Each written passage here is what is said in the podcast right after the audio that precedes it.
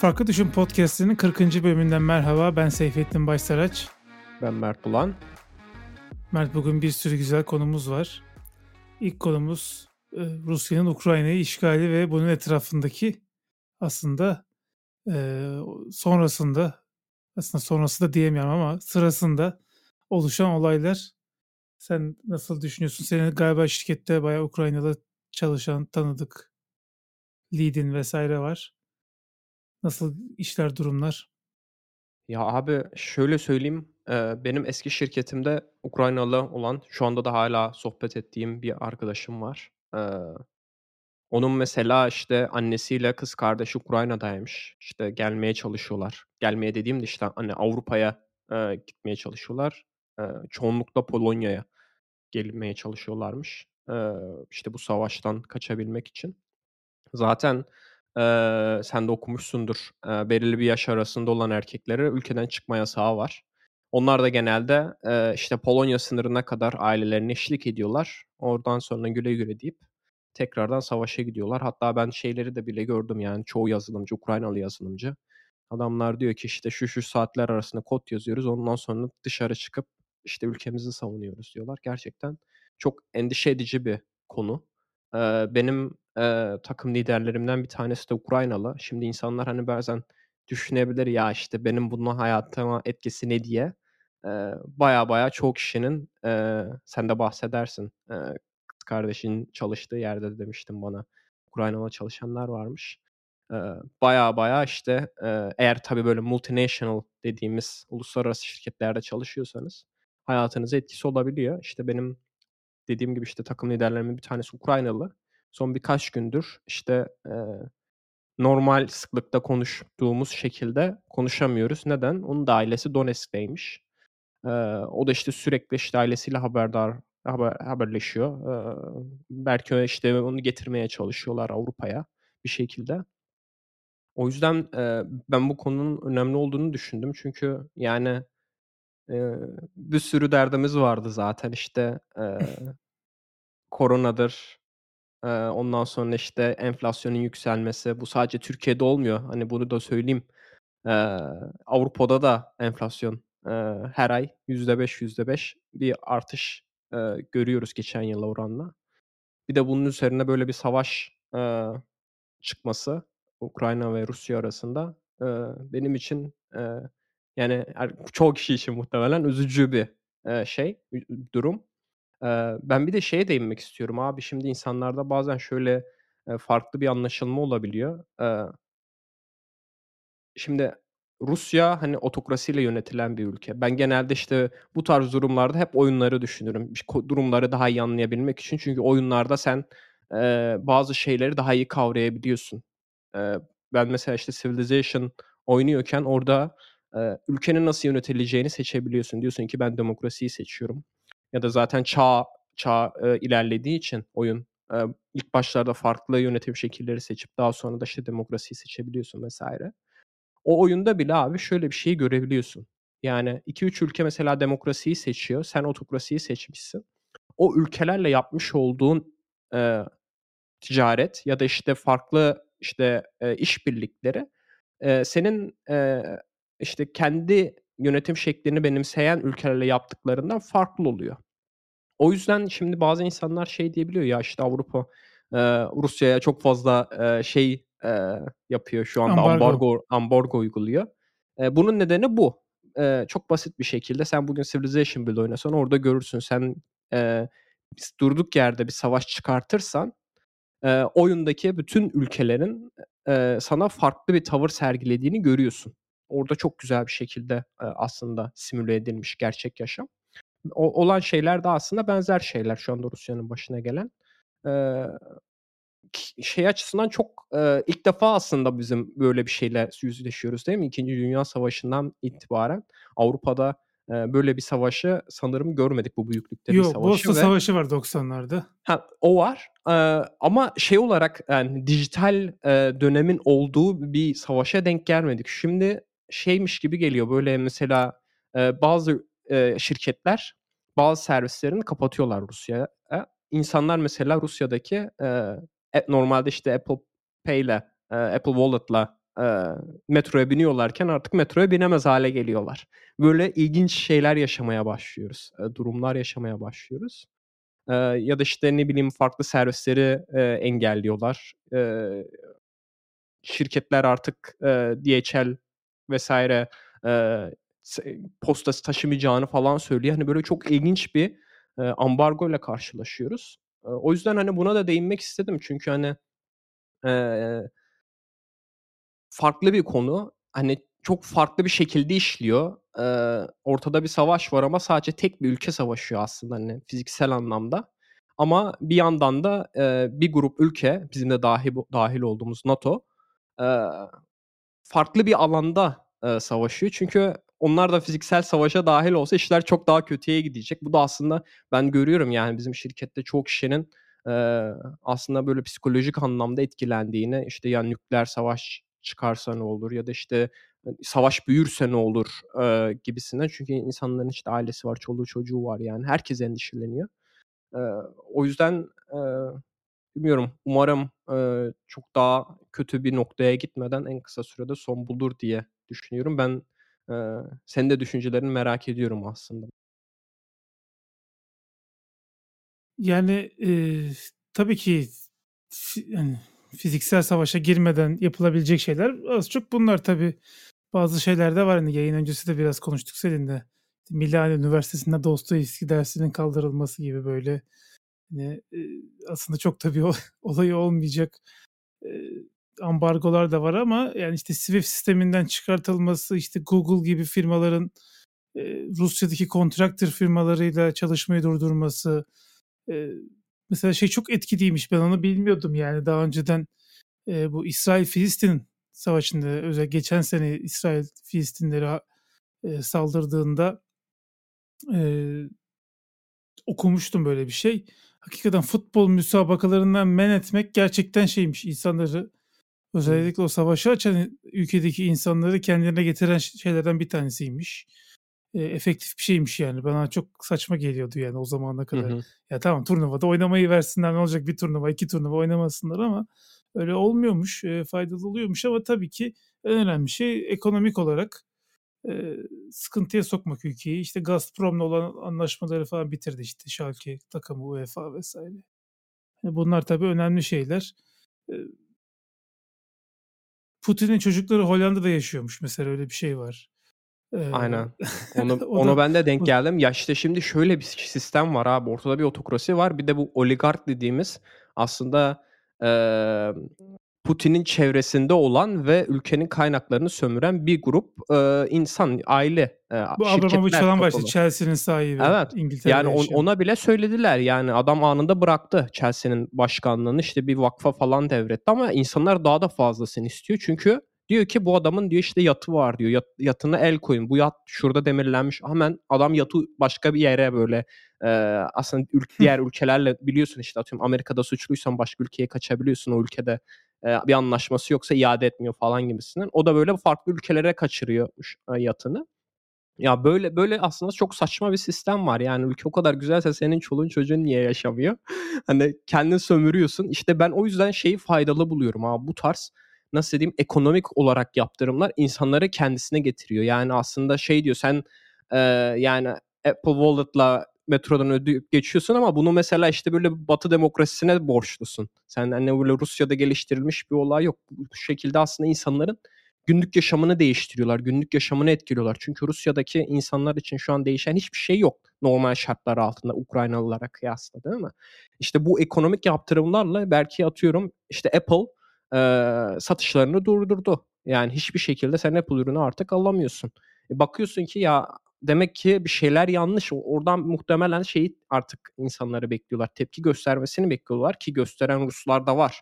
Eee, ama iyi sonuçlanmıyor diyelim. Gözaltına alınıyorlar çoğunluğu ama, işte, bunu çok daha büyük bir kitle aslında yaparsa, eee, muhtemelen, eee, bir şeylerin değişebileceğine inanıyorlar diye düşünüyorum herhâlde Batı, eee, dünyasının.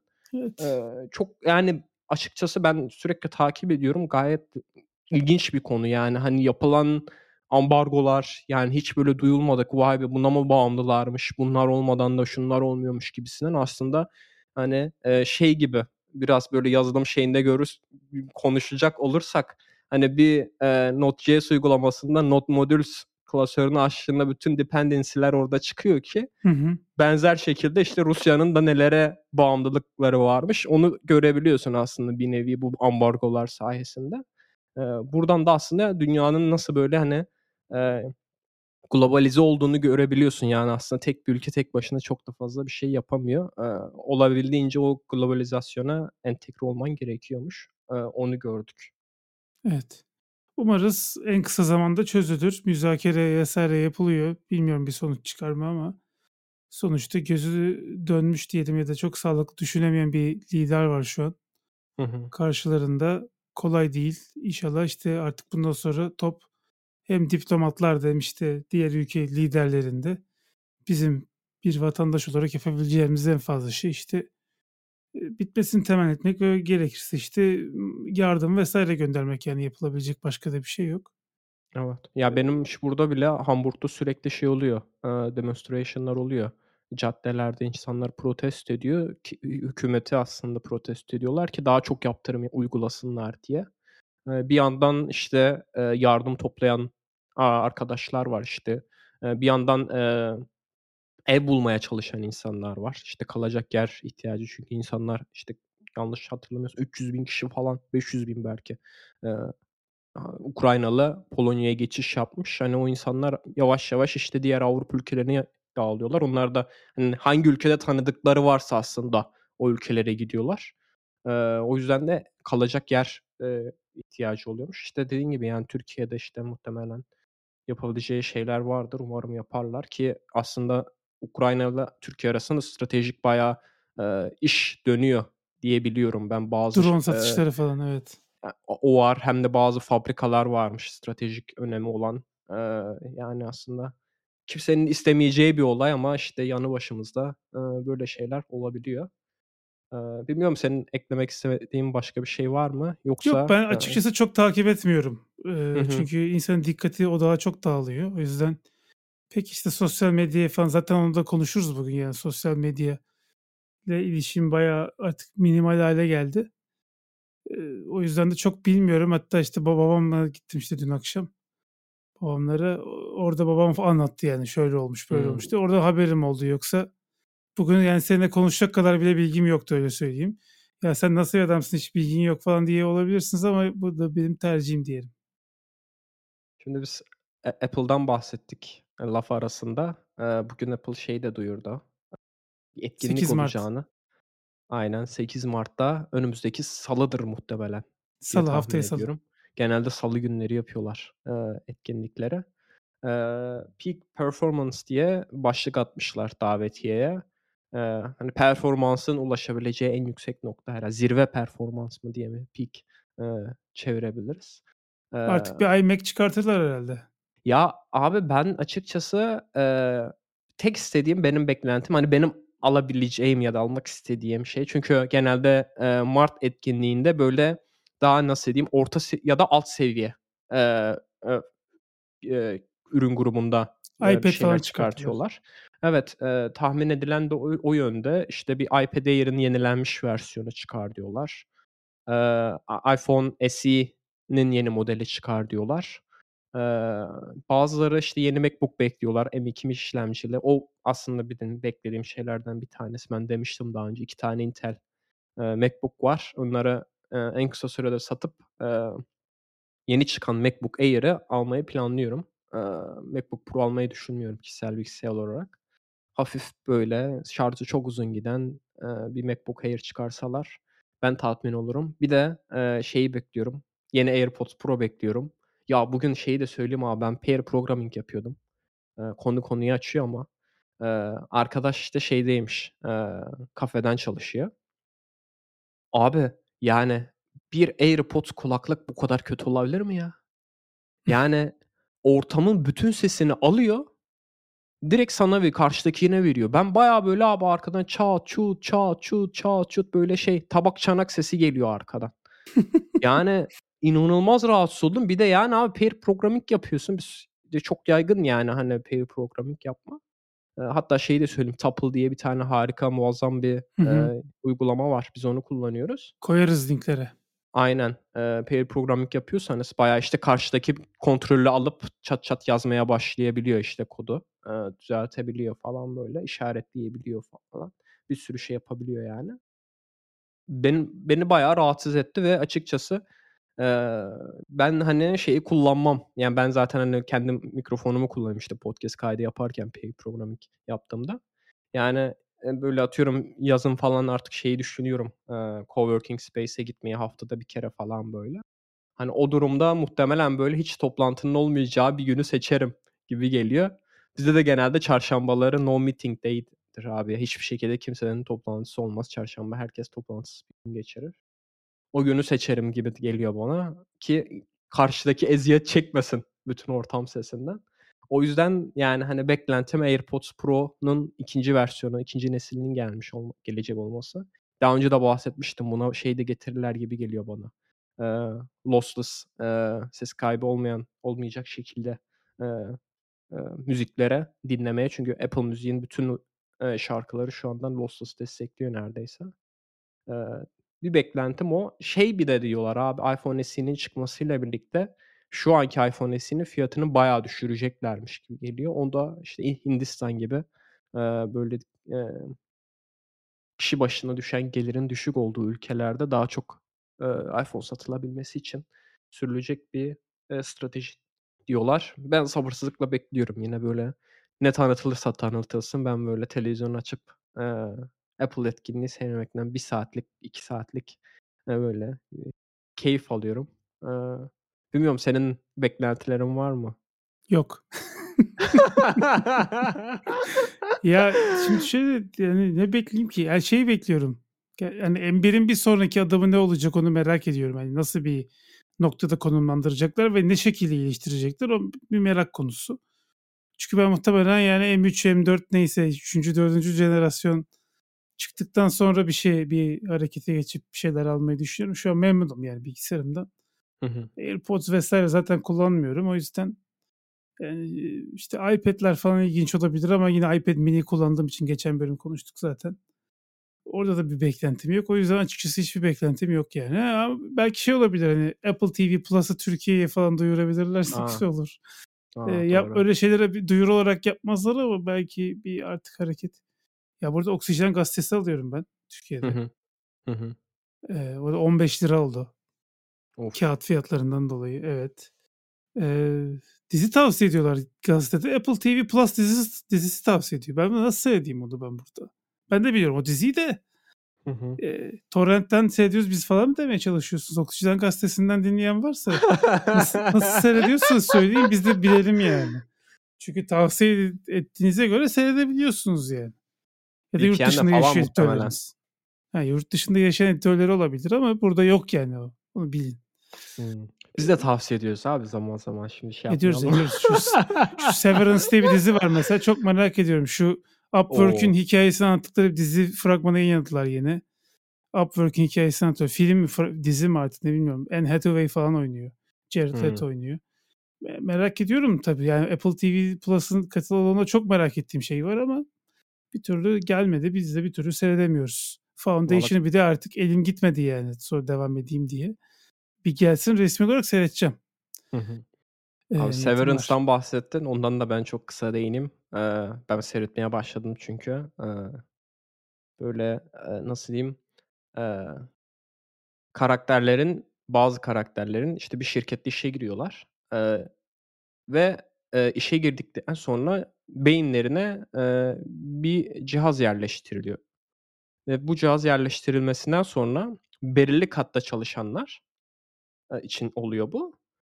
Oraya geldiklerinde beyinleri bir nevi sıfırlanıyormuş gibi oluyor. Yani şeyi, kişisel hayatını, eee, hiçbir şekilde hatırlamıyorlar. Yani ben, işte, çocuk kaç çocuğum var, nereliyim, annemin adı ne, babamın adı ne, hangi anılarım var bunların hiçbirini, eee, bilmiyorlar. Sadece, işte, o çalıştıkları ortamda, işte, artık oraya uyum sağlıyorlar. Orada yine, işte, iş arkadaşları ediniyorlar falan. Onlar da kendileri gibi. İşten akşam 18.00 olup çıktıklarında İşle ilgili her şeyi unutuyorlar bu sefer. Eee, kişisel hayatlarını hiçbir şekilde bilmiyorlar. Ne iş yaptıklarını, iş arkadaşları kim? Eee, hiç hiç haberleri yok. Böyle ilginç bir konusu olan dizi. Evet. İş aslında böyle wor hafızasıyla Hı hı. Heh. İş hafızasıyla günlük hafızayı yani normal hafızayı ayıran bir şey üzerine. İlginç hakikaten. Aynen. Ya şey olarak düşünüyorum ben. Work life balansı muazzam bir şekilde sağlama sağlayan bir konsept aslında. Eee, hani hiçbir şekilde bilmiyorsun çünkü ne olduğunu falan. Böyle komple unutuyorsun. İyi, iyi bir şey de olabilir yani aslında ama şeyi bilmediğin için eee, ne yap ne iş yapacağını bilmediğin için aslında belki içeride kötü bir şey de yapıyor olabilirsin. O anlamda da hani etik olmayan bir şey de yapıyor olabilirsin. O anlamda kötü olabilir. Ama işte work life balance eee, kısmında bayağı aslında mantıklı bir yaklaşım. Eee, Apple TV Plus olanlar, bizi yurt dışından dinleyenler de var. Eee, onlar belki Tabii. eee, dinlemek isteyebilir. Eee, o yüzden böyle kısaca değineyim dedim. Evet Ben Stiller yönetmen bu arada ve Ben Stiller yönetmen olarak bayağı iyi işler yapıyor. Eee, Ya benim en çok diliyorum. en çok en çok sevdiğim dizi de işte 80'lerde falan geçiyor yanlış hatırlamıyorsam. Muazzam bir böyle işte art direktör artık eee, iş çıkartmış abi. Arabalar, ofis, ofisteki bilgisayarlar, masalar, o renkler. Ben bayılıyorum. Şeye de çok seviyorum. Gerçi o 60'lar ya da 70'lerdi Mad Men dizisi. Orada da böyle muazzam yani eşyalar, insanların giydiği kıyafetler, arabalar inanılmaz benim hoşuma gidiyor böyle dönem Herkesin sigara eee, içmesi. dizilere. Aynen. Hamileler, hamilelerin falan sigara içmesi Orada aslında çok güzel yani çok güzel noktaya değindin. Yani orada bazı böyle nasıl diyeyim dünyada yankı uyandırmış eee, reklamların hikayesini de görebiliyorsun. İşte. Volkswagen'in bu eee, Volkswagen Beetle eee, arabasının reklamı işte bu Lucky Strike'di yanlış hatırlamıyorsam. hı. Eee, bu arada sigara sağlığa zararlıdır. Zaten ikimiz de tüketmiyoruz. Onu da böyle arada kamu spotunu yapayım sonra şey olmasın. Eee, ama işte oradaki şeyi öğrenmek güzel. İşte nasıl satıyorlar bu kadar zararlı bir şeyi. Eee, çok güzel böyle şeyler var. Çok es- e- eski bir dizi. Eee, ama benim böyle eee, çok beğendiğim dizilerden bir tanesi. Onu da böyle araya da değineyim dedim. Geçelim bir sonraki konuya. Bir sonraki konu abi şeyi eee, biz Elden Ring'den bahsetmiştik. Eee, şimdi ben artık dayanamadım. Yani bizim şirkette de bayağı böyle bir hype olunca çevrendeki insanlar böyle konuşunca Elden Ring, Elden Ring, Elden Ring böyle şöyle dayanamıyorsun. Eee, bir de bizim şirkette böyle lifestyle budget dediğimiz bir kendi herkesin bir bütçesi var. Eee, eee, oyun falan alınca o bütçeyi kullanabiliyorsun aslında. Birçok şey içeriyor o bütçe. Eee, o zaman dedim ya dedim şu oyunu alayım. PlayStation'a oyunu aldım. Eee, sen de bayağı eee, konuşmuştuk. Güzel şeyler söylemiştin Elden Ring hakkında. Beklentilerinden bahsetmiştin. Ben de abi oynayayım dedim. İlk fark ettiğim şey şu oldu. Eee, benim PlayStation'ın HDMI kablosu yokmuş. Ondan sonra böyle düşünmeye başladım. Ya dedim "Cık, PlayStation HDMI kablosuyla birlikte geliyor. Nereye gitti bu kablo? Böyle rahat böyle 20 dakika falan evin içerisinde HDMI kablosu aradım. Ondan sonra fark ettim ki abi ben bu kabloyu almışım Apple TV'ye bağlamışım. Buradan, eee, değerli Tim Cook'a ben, eee, seslenmek istiyorum. Yani HDMI kablosu dediğin şey €5'luk bir şey. Apple TV'nin içerisinde çıkmıyormuş abi. Kutu içeriğine baktım Apple TV'nin. Yani şu €5'luk kabloyu Apple TV'nin içerisine koymamışlar ya nasıl böyle?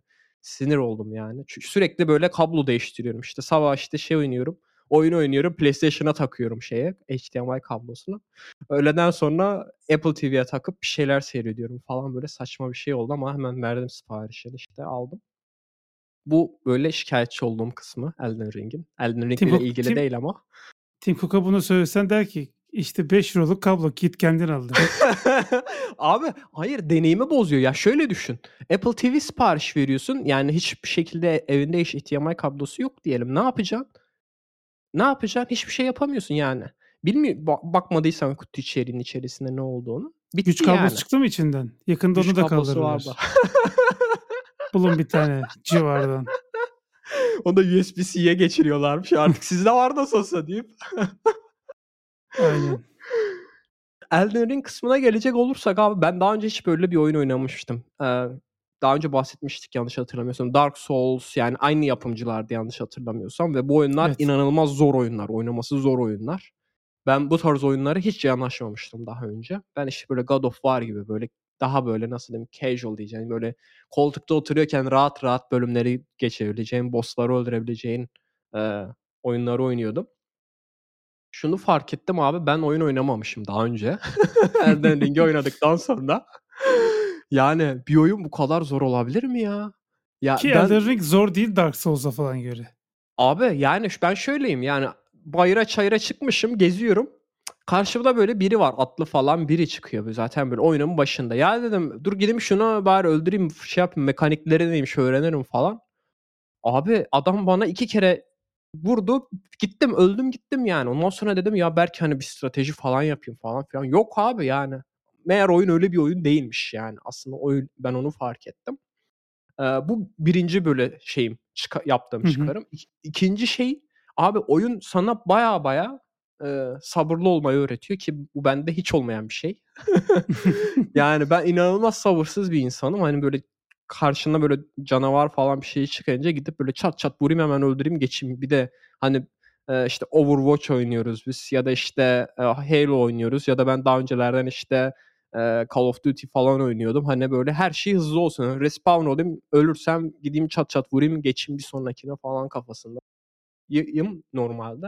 Ama işte Elden Ring'de öyle olmuyormuş. Ben onu fark ettim. Baya baya karşına böyle güçlü bir rakip çıktığında e, strateji kurup ya ben bunu nasıl öldürsem diye düşünmen gerekiyor. İşte nasıl diyeyim e, karşıdakinin aslında oynayış şeklini algılayıp işte iki kere vurayım ondan sonra geri kaçayım o vursun ondan sonra işte kalkanı kullanayım böyle böyle stratejiler yaparak öldürmen gerekiyor.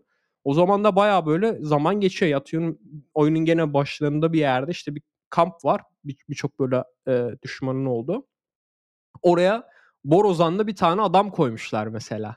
Yani onu fark etmezsen adam seni fark ettiği an Borozan'ı çalıyor. Bütün kamptaki insanlar sana çullanıyor. Haliyle oradan kurtulman imkansız. Kesin öldün yani. Ya koşa koşa kaçmaya çalışacağım falan filan. Zor yani. O yüzden böyle işte o sinik yapıp yani böyle saklanıp bir yerlerden çayırların arasından tek tek öldürmen gerekiyor falan böyle. Oyun bana O hakikaten bir tanesi evet. Oyun bana bunu öğretti yani abi. Sabırlı olmayı, strateji yapmayı, işte bir yere ele geçirmek istiyorsan böyle yavaş yavaş nasıl böyle adım adım işliyorsun. Bir de böyle sınırsız can gibi bir şey de yok yani. Hakikaten çat diye ölüyorsun falan böyle. Ee, oyun bana onu öğretti. Daha ben oyunun başındayım. Ee, şeyle normalde işte Warrior ya da işte bu Vanguard mıydı? Ee, öyle hı. bir karakter vardı. Ben diğer karakterleri bilmiyordum. Ama genelde bu böyle oyunlarda ben şeyi seçiyorum. İmkan varsa büyücüleri falan seçiyorum. Böyle uzaktan uzaktan işimi halledeyim çok diye çok değil. yaklaşmayayım diye. Ee, Çünkü bilmiyorum. değiştirebiliyorsun sonradan e, Öyle mi? Build'ını Ha. değiştirebiliyorsun. Çok problem değil. O da Vanguard iyi bir başlangıç olmuş. Hmm. Yani yeni oynayanlar için yapılmış bir klas Vanguard. Ben de Warrior seçtim zaten. Çift kılıçlı. Hmm. Ben de işte 3-4 saat tabii oynayabildim. İşten güçten çok vakit olmuyor. Hafta sonu işte böyle bir boşluk bulunca oynayabildim. Benim en son oynadığım e, From Software oyunu Demon's Souls. PlayStation 3'teki Demon's Souls. İlk oyu yani ilk bu tarz böyle işte Dark Souls'un da atası aslında Demon's Souls. Yani Demon's Souls'u ben rahat rahat oynuyordum. Hani e, bir anda beklemedik bir yerden bir adam çıkıyor öldürüyor falan seni ama hani öyle bossları falan geçiyordum. Bir yarısına kadar falan geldim diye hatırlıyorum.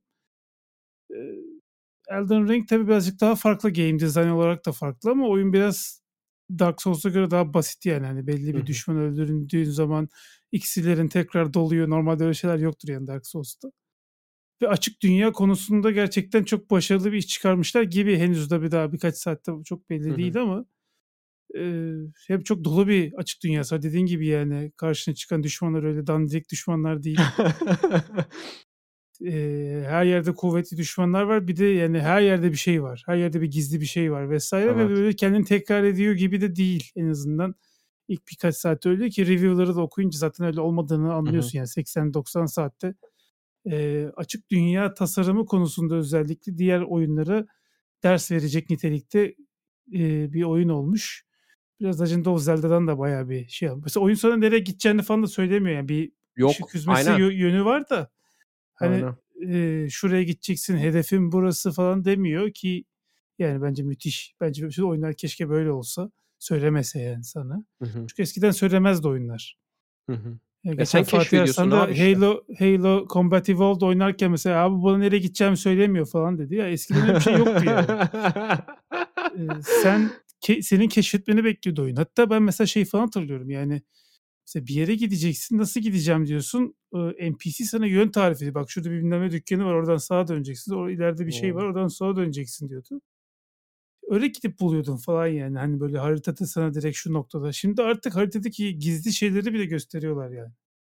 Ee, burada gizli bir şey var falan diye. Ee, tabii game design çok değişti artık. Oyuncu şeyi havuzu çok genişledi.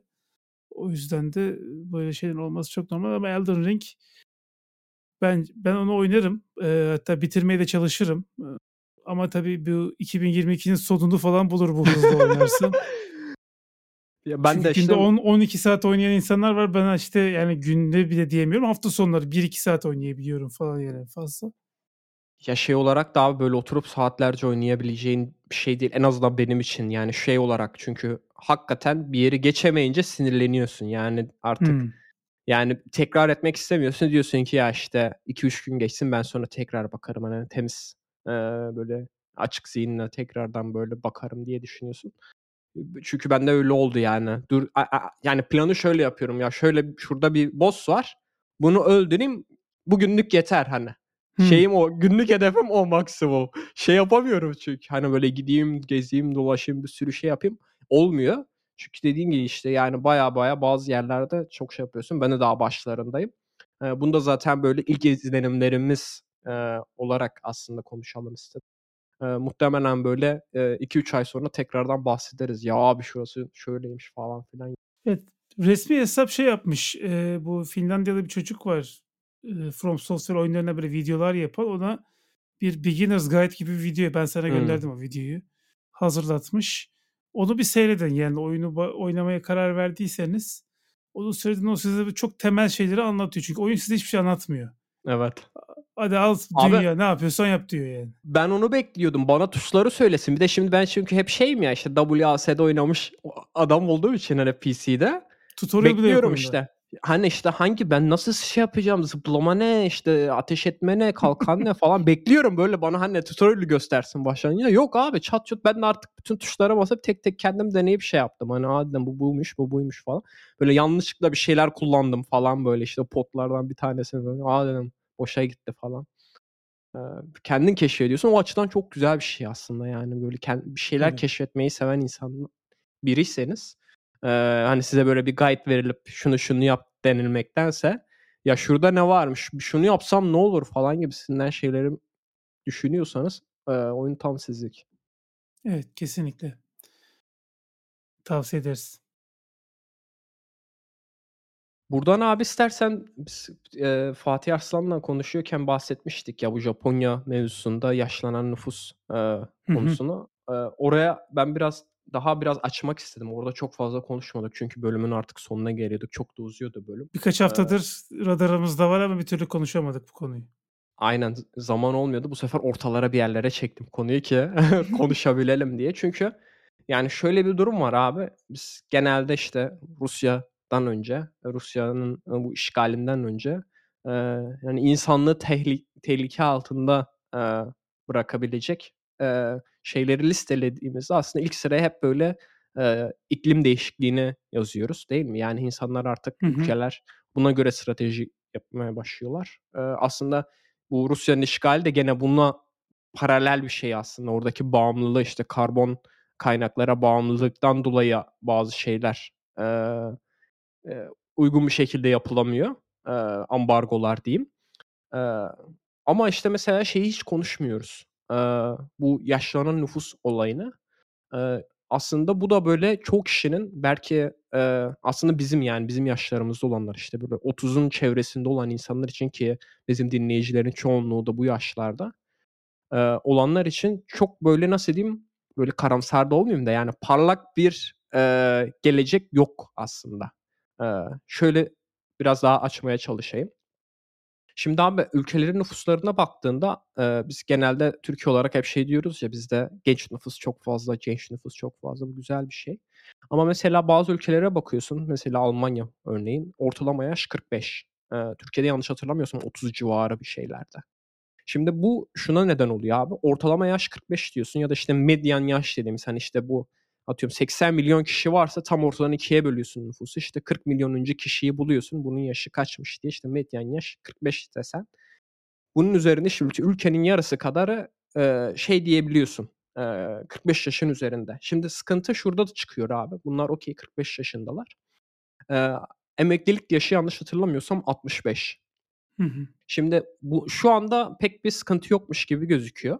Ama bundan abi 20 yıl sonra bu e, işte baby boomer dediğimiz nesil yanlış hatırlamıyorsam bunlar. İşte çok böyle bütün böyle şeylere bakarsanız bu nüfus piramitleri olur ya. Orada böyle bir e, yüksek bir yaş grubu görürsün. E, böyle e, böyle ilerler böyle her yıl. İşte o onlar baby boomer dediğimiz jenerasyon yanlış hatırlamıyorsam. Onların abi artık emeklilik zamanı gelecek. Şimdi bu şöyle bir soruna yol açıyor. Şimdi bilmiyorum dinleyenler ne kadar hakim bu e, emeklilik fonu mevzusuna. Onu da kısaca özetleyeyim. Çünkü bazı şeyler yanlış biliniyor bizim ülkede. Şimdi e, maaşlı çalışan insanlar, şimdi benim maaşımdan örnek vereyim. Belirli bir kısmı e, bu emeklilik fonuna ayrılıyor. İşte bu Bizim SSK ama, dediğimiz şey. Aynen. E, bu amacı ne? İşte sen buraya parayı veriyorsun, veriyorsun, veriyorsun, veriyorsun. Emekli olduğun zaman sana bir emekli maaşı bağlanıyor. Şimdi bazı insanlar şöyle düşünüyor abi. Sanıyorlar ki ben mesela işte atıyorum e, ayda 500 euro benim maaşımdan kesiliyor bu emeklilik fonuna gidiyor. İnsan, bazı insanlar sanıyor ki abi işte devlet işte şey gibi banka gibi ben bu 500 euroyu veriyorum her ay bir kasada tutuyor benim için. Ee, ben yaşlanınca o, o işte o kasada tuttuğu paradan her ay bana para verecekmiş gibi e, böyle bir e, şeyi sananlar var. Ben onu gördüm aslında bu e, bireysel emeklilik fonları falan konusu tartışma çıktığında insanlar böyle sanıyor. Aslında olay böyle değil. İşte bu yüzden e, yaşlanan nüfus bir sorun olacak. Çünkü sistem aslında şu şekilde işliyor. Ben mesela 500 euro veriyorum. Sen 500 euro veriyorsun. Üçüncü bir kişi 500 euro veriyor. Ediyor sana 1500 euro. O ay için değil mi? Devlet de alıyor diyor ki ben bu parayı işte şu emekli insana 1500 euro olarak maaş veriyorum. Ortada aslında bir kasa yok. Ortada bir para yok. Para geldiği gibi gidiyor. Almanya örneğinde abi şöyle bir olay var. Emeklilik sistemine aktarılan parayla emeklilere dağıtılan para şu anda neredeyse kafa kafaya. Yani yanlış hatırlamıyorsam 300 milyar dolar para toplanıyor. 300 milyar dolar da işte emeklilere maaş olarak veriliyor. İşte sorun tam burada başlıyor. 20 yıl sonra abi bu, bu çok büyük bir popülasyondaki işte yaş grubu emekli olunca e, bu 50-50 işte %50 %50 olan dağılım birebir dağılım değişecek. %70'i %30 olacak. Bu da şöyle yani şu anlama geliyor. Çalışan nüfusun ya da işte çalışmaya elverişli nüfusun işte ya da işte popülasyonun e, %30'u işte bu %70'ini besler hale gelmiş olacak. Bu da şu demek oluyor. E, daha az kişi atıyorum 5 milyon kişi atıyorum 30 milyon kişinin e, maaşını öde, öde, öde, ödüyor olacak. Yani bu durumda da abi haliyle insanlar diyecek ki ya bu para nereden gelecek? Çünkü e, normalde işte senin emeklilik sistemine aktardığın para veriliyorken şimdi sen ne kadar aktarırsan aktar ortada öyle bir para olmayacağı için haliyle benim tahminim devletler farklı sistemler getirecekler ya da işte vergileri arttıracaklar ki bunlardan bir tanesi e, çözüm şeylerinden bir tanesi. Böyle bir mevzu var. Ben bu mevzuya değinmek istedim. Çünkü en azından bizim için çok bir muhtemelen bizim için de aslında sorun olacak. Bundan 20 yıl sonra ikimiz de muhtemelen hala çalışıyor olacağız. böyle bir dengesizlik ortaya çıkacak. Bu dengesizlik de aslında özellikle Avrupa ülkeleri için çok büyük bir problem olacak. Buna değinmek istedim. E, bilmiyorum e, sen de bu konuda çeşitli şeylere denk geldin mi? E, Yani zaten bu hep söylenir biliyorsun. Bizde Elazığ çocuk diye bir motto var. Cumhurbaşkanımızın yıllardır söylediği bir şey. O da söyleme sebebi bu aslında. tabii orada bir sürü yani işin denklemin içine sorular giriyor. Yani sen eğitimi düzelttin mi de yani bu çocuklar nasıl yetişecek? vesaire ama sonuçta e, sigorta ödemeye devam edecek e, gençler olduğu müddetçe demek ki çok da devletin bir şeyi yok. Konuyla ilgili bir derdi kalmıyor. Hani e, tabii o çok detaylı konuşulacak bir konu ve birazcık da siyasi tarafı var içinde ama hani bizim Hı hı. bu şekilde bir politika gidiyor olmamız bilmiyorum öyle bir politika gidiyor muyuz? Benim üç tane çocuğum yok. E, bir niyetim de yok yani. E, ama yani bir sürü insanın ben biliyorum yani hani bunun sebepten dolayı yani çocuk sayısını 3'e çıkarttığını yıllar içerisinde. E, tabii bu bir noktada daha büyük bir e, yaşlı nüfus demek gelecekti. O yüzden bunun durmadan devam etmesi lazım. Bu ne kadar sürdürülebilir bir ülke için vesaire vesaire. Burada çok fazla konuşulacak şey var ama e, özellikle Avrupa'nın işte Japonya'nın bunları söyledik zaten. E, bu konularda çok ciddi sıkıntı çekeceğini biliyoruz. Hı hı. İşte o yüzden de mesela çocuk sahibi olmaya teşviklerin fazla olduğunu biliyoruz Avrupa'da. Ee, özellikle Kuzey Avrupa ülkelerinde falan çok yüksek bir şey yani çocuk başına verilen para. Hı hı. Ee, hatta işte devletin reklamları falan var ki tatile çıkın. Çünkü en çok çocuk tatilde e, meydana geliyormuş. Neden bilmiyorum. Ee, az çok tahminlerim var. Ee, o yüzden mesela tatile çıkın falan diye reklamlar hani belki bize çocuk sahibi olursunuz falan diye bir reklam görmüştüm bir devlet yapmıştı yani Avrupa'da. Ee, yani çok da bir düşüncem yok yani. Ee, ben genellikle hani başımıza gel gelirken düşünürüz. Kafasında olduğum için böyle problemlerde. Ee, yani biraz Avrupa düşünsün şu an. Türkiye'nin bence çok onu düşünecek şeyi yok. Hı hı. Ee, Ya aslında ben köşeye sıkışmışlığı yok yani. Hı hı. Konuyu şeye getirmek istiyorum. Çünkü ben zaman zaman görüyorum işte bizim ülkede e, yurt dışına yerleşmeyi isteyen insanlar var. Aslında önlerinde çok fazla fırsat olacak sırf bu yüzden. Çünkü bahsettiğin gibi e, Almanya'da da işte doğum oranları e, bir gibi bir sayı. Çünkü hani şöyle bir oldu şey oluyor. İki kişiden bir çocuk doğmuş oluyor. Haliyle e, yarı yarıya azalmış oluyor aslında nüfus Hı hı. belirli şeyler belirli bir süre zarfında.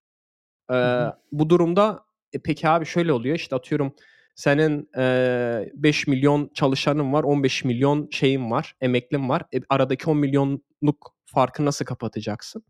Bunun en kolay yolu işte dediğin gibi insanların başına vurarak çocuk yaptıramayacağın için e, ne kadar para verirsen ver e, çocuk yetiştirmek sen daha iyi biliyorsun tabii. E, Hı hı. kolay bir şey değil. Haliyle kimse o riskin altına girmek istemiyor.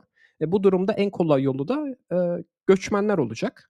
E, bu işte genelde e, Afrika ülkelerinden e, çok fazla onların nüfusları çünkü onlar hani bizim yaşadığımız şeyi onlar atıyorum önümüzdeki 10 sene 20 sene e, sonra yaşayacak işte bu işte baby boomer şeylerini aslında onlar daha sonra yaşıyorlar. Neyse böyle bir şey de var aslında. İnsanlar hep Hı şey sanıyor biz 2022 yılındayız. Bütün dünya 2022 yılında diye. Aslında öyle değil. Bazı ülkeler işte 100 yıl 200 yıl geriden geliyor. Genelde işte nüfusları olsun işte kişi başına düşen gelir olsun vesaire.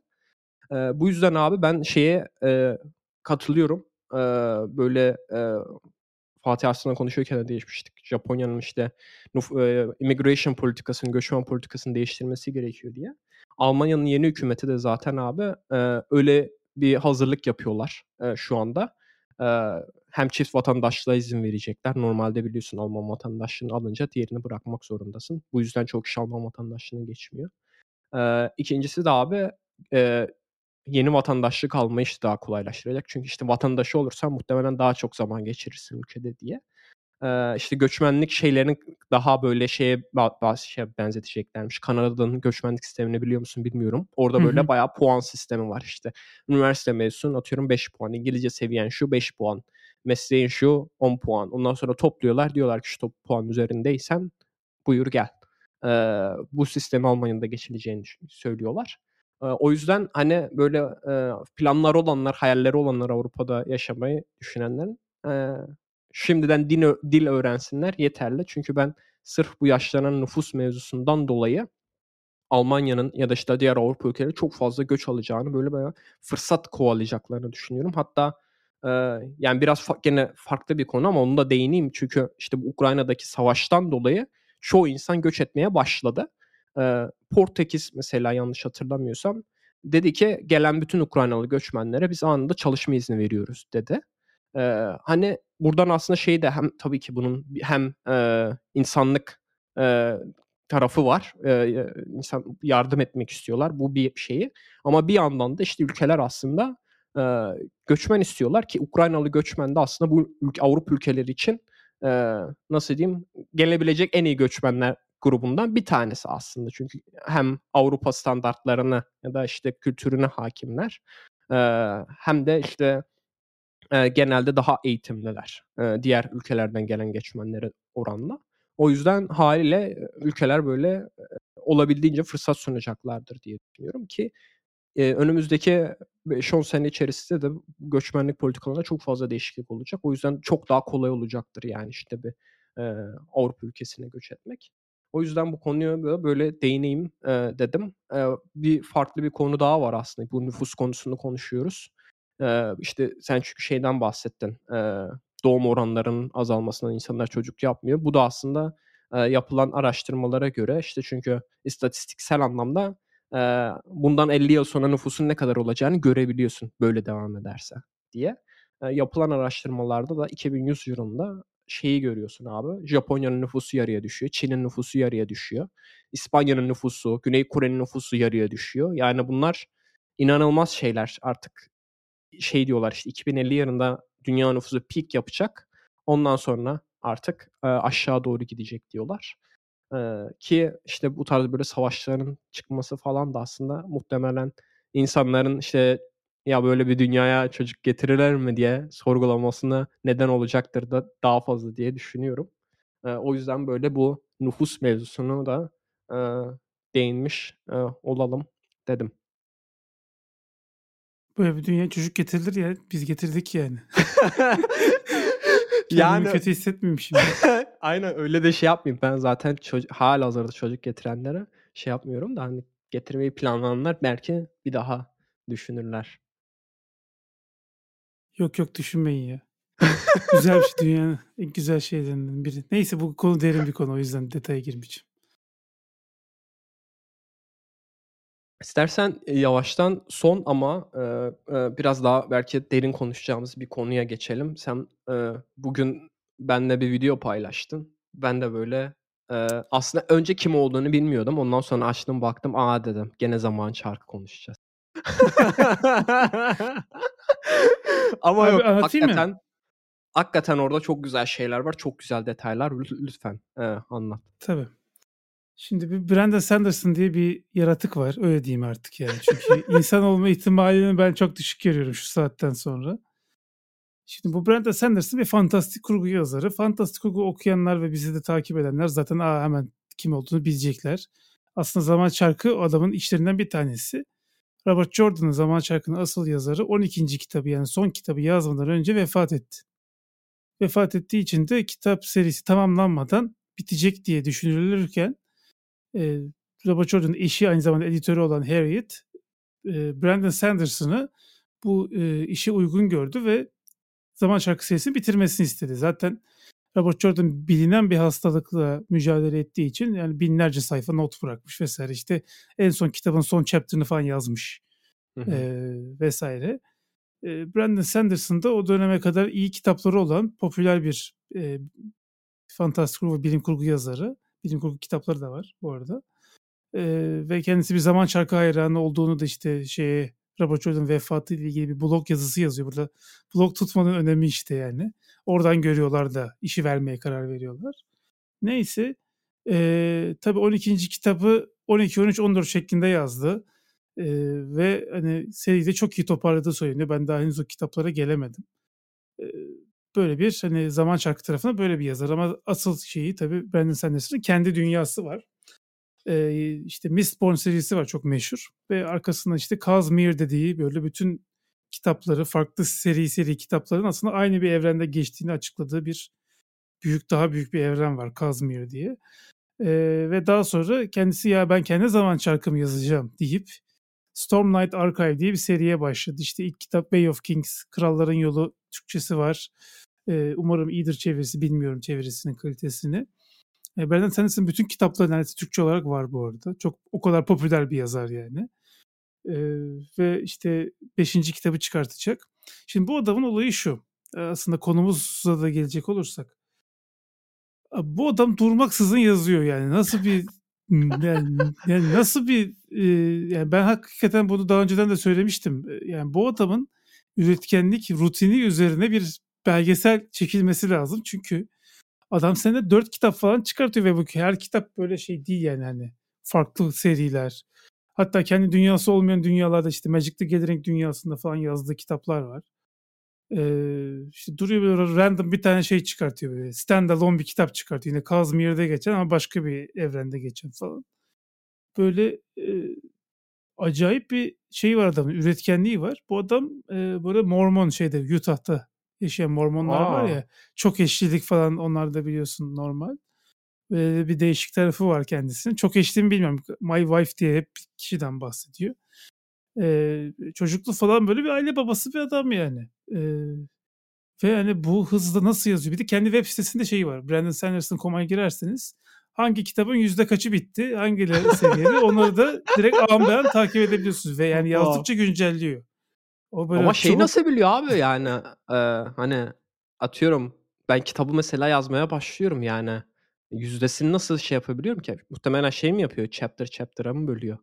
Şöyle kendisinin e, şeyi var. O konuya da geleceğim zaten. İki tip e, yazma şekli vardır fantastik kurguda diyor. Bir tanesi planlayarak yazmak. Yani karakterlerim işte şunlar. Hikaye böyle başlayacak, böyle devam edecek ve böyle bitecek diye baştan planlıyorsun. Hı hı. Ve ondan sonra içini dolduruyorsun. Bu Brandon Sanderson yazım tarzı bu arada. İkinci yazım tarzı o daha zor olan. Yazmaya başlıyorsun, ilham seni nereye götürürse e, yazı tarzı. Mesela Stephen King böyle yazıyormuş. Stephen hmm. King daha böyle random yazıyormuş. E, o anda aklına bir fikir geliyor mesela onu ekliyor falan. Sonra tabii o zaman ne oluyor? Çok fazla geri ileri gidiyorsun. Ama hı diğerinde daha çok hani şey var. E, planlı gidiyor. O yüzden de mesela bir kitabın tahmini kaç sayfalık olacağını az çok biliyor. Anladım. E, bir de şöyle abi direkt hani %87, %88 falan diye arttırmıyor. Yani mesela işte Stormlight Archive 5'in diyor draftını yazmaya başladım diyor.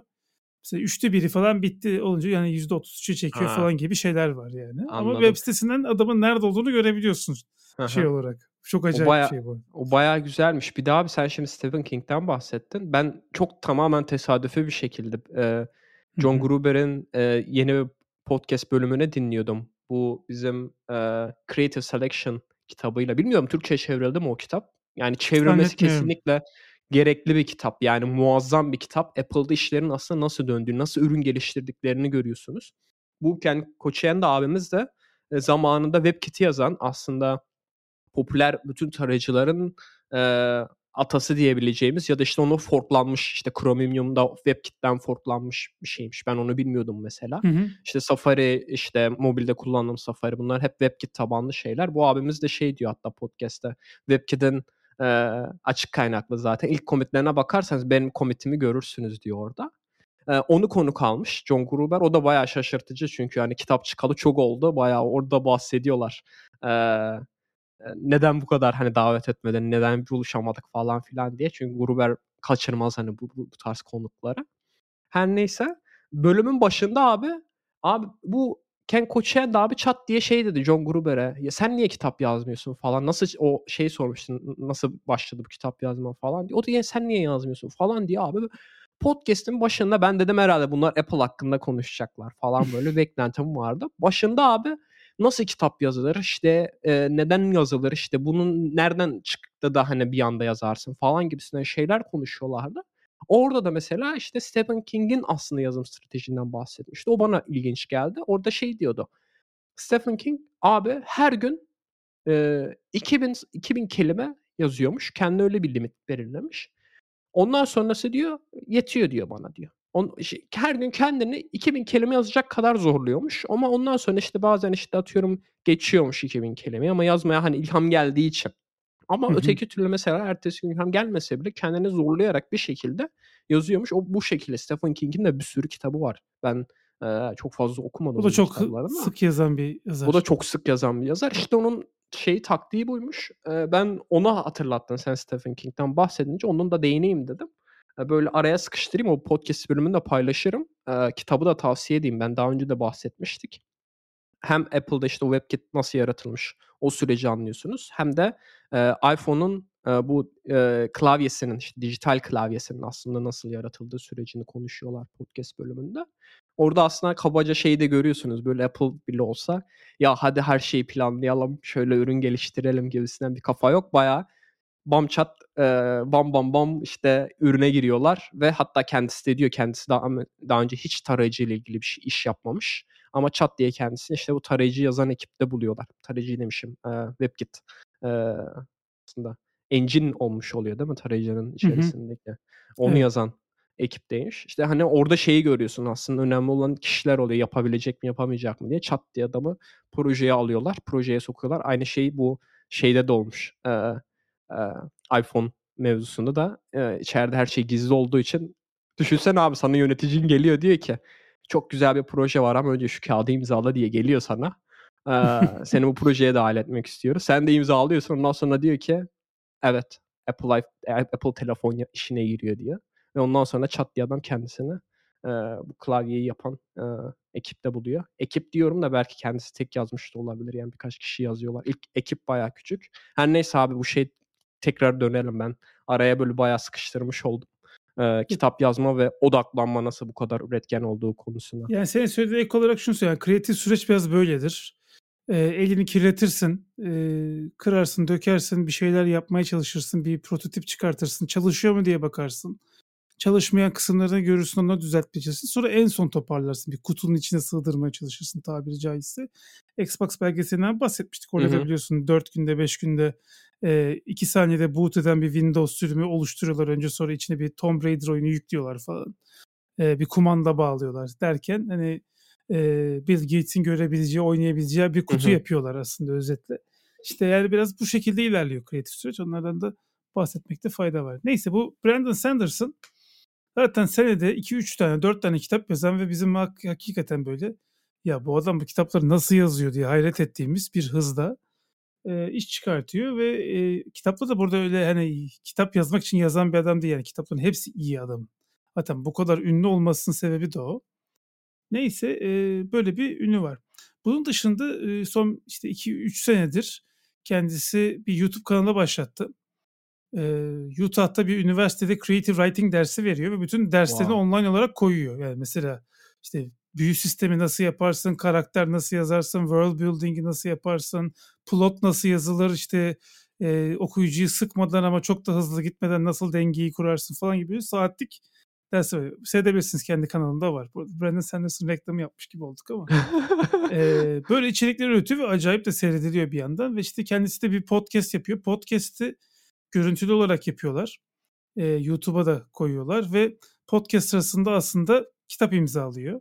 Çünkü adam sürekli imzalı kitap sattığı için demiş ki yani ben kitap imzalarken yani boş duruyor ağzım. Ağzım boş durmasın. Ben e, yazar arkadaşı var yine Utah'ta. Karşılıklı böyle işte geçen şu bir bilgisayar oyunu oynadım falan diyor. Bir de böyle bir de sosyal hayatı da var adamın yani hani. E, değişik bir e, arkadaş. Neyse e, podcast'ını tavsiye ederim. Özellikle Zaman Çarkı dizisinin neden böyle olduğu ile ilgili bir iki bölüm çektiler. Kendisi danışman diziye. Benim pek söylediklerimi kale almadılar falan diye söyledi yani. Belli oluyor zaten. Neyse. Bu e, Brandon Sanders'ın bu şekilde böyle bir YouTube'da ve şeyde çok ciddi bir kitlesi var.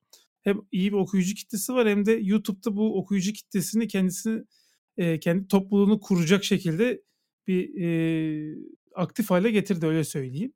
Neyse dün bu bir tane video paylaştı. Size e, yeterince dürüst olmadım gibisinden bir video. Ondan sonra da böyle klasik YouTube coverları vardır ya üzgün. Ondan sonra videoyu açtım ben şimdi seyrediyorum. Ee, işte şey dedi yani bu pandemi hedefimiz dedi farklı vurdu falan vesaire vesaire. Ben de de eskiden şey yapıyordum. Çok fazla geziyordum. Çünkü turneler oluyordu, işte fuarlar oluyordu. Amerika'da biliyorsun fantastik kurgu fuarları oluyor sürekli. Hı hı. Oralarda işte panelistim, konuşuyorum vesaire. Hani çok fazla gittim ve zamanım aslında %30, %40 bir yılımın gezerek geçiyordu. Şimdi tabii sonra pandemi olunca ben hani e, bu zamanı bir anda evde geçirmeye başladım. Ve işte bir tane ekstradan kitap yazdım diye böyle bir tane böyle alttan manuscript çıkartıyor, koyuyor böyle masaya. Ondan sonra bu diye böyle diyor işte şey hani aklıma bir fikir geldi. Eşime hediye olsun diye yazdım. Eşime verdim sadece o, o okusun diye. O sonra okudu ya bunu niye paylaşmıyorsun dedi falan. Ee, o zaman ben de paylaşayım dedim falan de, diyor işte. ilk kitap duyurusunu öyle yapıyor. Sonra diyor ki ya pandemi sonra uzadı falan diyor. ikinci bir kitap daha çıkartıyor. Böyle çıkarttığı kitaplar 700-800 sayfalık kitaplar böyle. Burada ben de sanırsın hep böyle 900, 1000, 1200 öyle yazar yani. Yazdığı zaman. Neyse. Ee, kısa kitaplar, kitap yaz, 4 kitap falan diyor metin hakkında 150 sayfalık fasiküt falan gelmesin yani. Ha. 1000 sayfalık epic fantasy yazıyor herif yani falan neyse ondan sonra. Sonra işte pandemi daha da uzun sürdü falan. Üç tane daha falan çıkartıyor. Böyle beş tane kitap yazmış herif yani. Bir tanesi işte grafik novel olacak. Hani onu yayınlamayacağım falan diyor.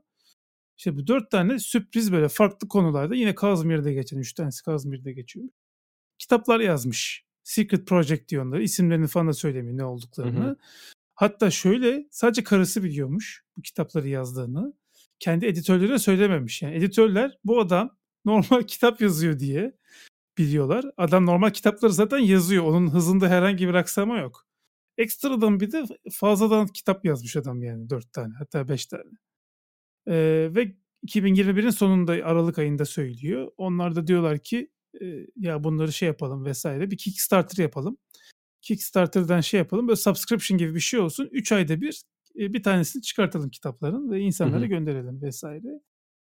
Ee, bunun duyurusunu yapıyor şimdi. Ya kardeşim sen zaten normalde öküz gibi kitap yazıyorsun yani. Bir de bunun üzerine nasıl yani böyle bir şey yani bu, e, şimdi sadece vakit meselesi de değil abi yani sen hikaye üreteceksin. Oturacaksın onu yazı kitap haline getireceksin. Hani eşine veriyorsun. Eşi okuyor, beğeniyor vesaire. Hani e, bayağı okuna, okunabilir level'da kitaplar. E, yani inanılmaz bir şey. E, bu arada Kickstarter'dan da bahsedelim. 1 milyon dolar hedef koydu. E, 1 milyon doları yaklaşık 5 dakikada falan geçtiler. Şu an 16 milyon, 16 bin 500 mü öyle bir şey galiba.